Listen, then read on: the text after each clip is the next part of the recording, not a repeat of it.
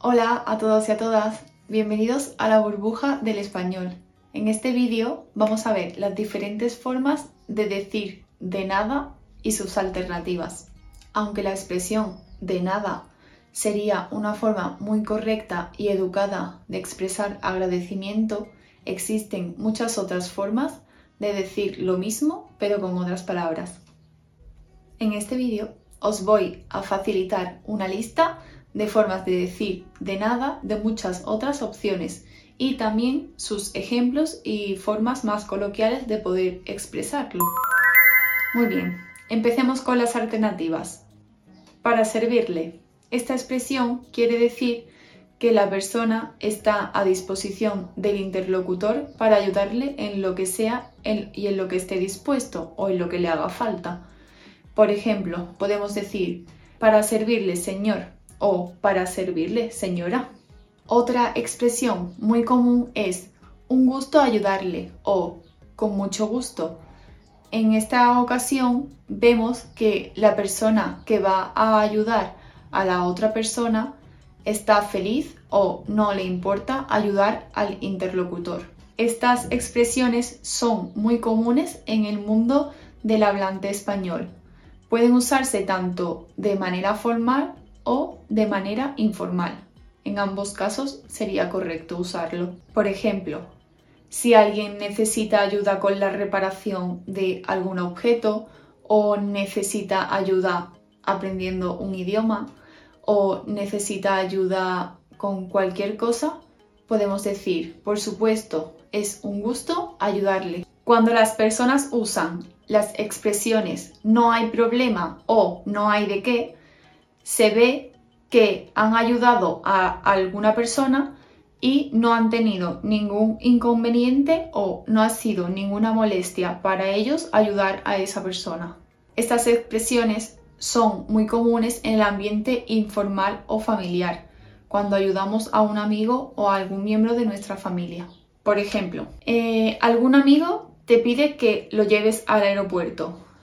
Tú lo llevas y él te dice, muchísimas gracias por traerme. Y tú le dices, no hay problema, estoy encantada de ayudarte en lo que pueda y cuando pueda. En las expresiones fue un placer o un gusto ayudarle, podemos ver cómo la persona expresa la gratitud de ayudar a otra persona. Estas expresiones se usan mucho en el ámbito formal, y en el ámbito empresarial, es decir, en el ámbito del trabajo. Por ejemplo, si un cliente tiene un problema y tú, como miembro de la empresa, lo ayudas, y el cliente te dice muchísimas gracias por ayudarme y tú le dices fue un placer, puede contactar con nosotros cuando usted quiera. Ahí sería un buen uso, ya que es en el ámbito formal. Otras dos expresiones para usar en el ámbito empresarial o en el trabajo desde la empresa hacia el cliente sería estamos a su disposición o estamos para servirle. Por ejemplo, un cliente puede acercarse a nosotros y nosotros decirles estamos a, su disposición, ¿necesita algo? Ahí todavía el cliente no tiene por qué haber preguntado nada, pero sin embargo podemos decir, es un placer, podemos ayudarle en lo que necesite, necesitaría algo más. Ahí ya le hemos resuelto algo al cliente y estamos diciendo si necesita ayuda en algo más. Otra expresión sería gracias a usted. En este caso suele usarse como respuesta a otro gracias que ya nos ha dado nuestro interlocutor. Por ejemplo, Gracias a usted por, permitirme ayudarle. Otras expresiones podrían ser que tenga un buen día, que le vaya bien. En este caso, la persona que lo está diciendo está intentando desearle al interlocutor que lo que tenga que hacer, lo que queda de día, le vaya bien. Alguno de los ejemplos podría ser que tenga un buen día, espero haberle ayudado. O también que le vaya bien, espero haberle sido de ayuda. Otra expresión muy común sería para servirle. Esta expresión es muy común. La persona que la usa está dando a entender al interlocutor que está dispuesto a ayudarle en lo que sea, en lo que pueda.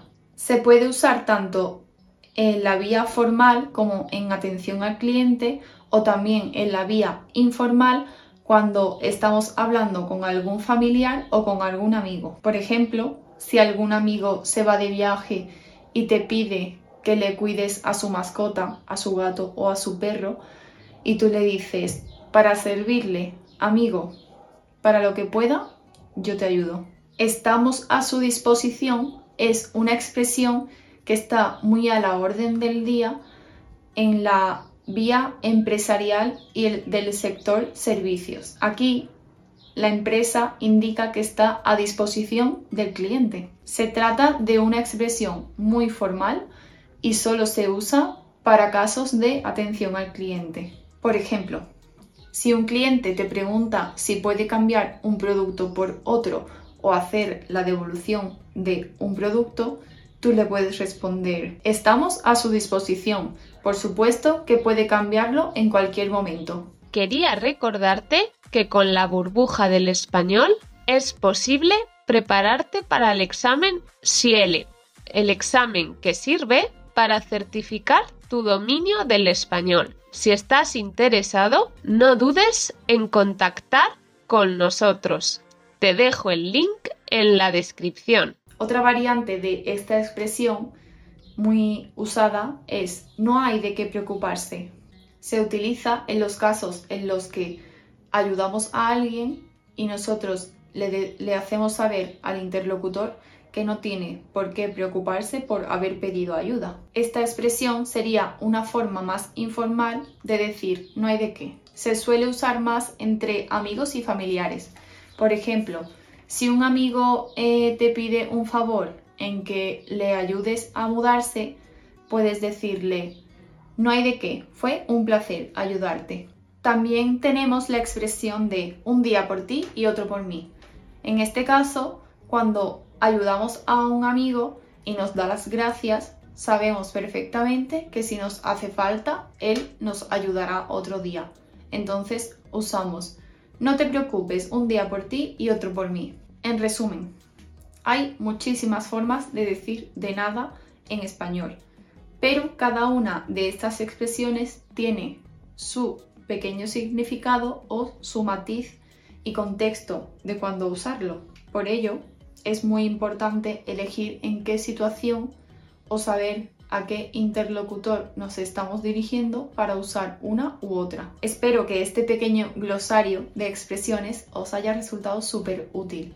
Es verdad que lo usamos muy a menudo, así que seguramente lo vais a usar. No te olvides de seguirnos en nuestras redes sociales, donde podrás encontrar vídeos nuevos e inéditos. Todos los enlaces se encuentran en la descripción. Además, en nuestro sitio web laburbujadelespañol.com puedes encontrar muchísimo material para practicar y saber cómo usar todos los diferentes temas de los que hablamos. Si quieres seguir estudiando español, puedes ver nuestro vídeo sobre los refranes de dar tu opinión o de cómo mostrar tu opinión. Así puedes aprender a dar tu opinión de forma más coloquial. Lo dicho, nos puedes encontrar en Facebook, en Instagram, en TikTok y en YouTube y en nuestra página web burbujadelespañol.com. Me despido y nos vemos pronto en el próximo vídeo. Adiós.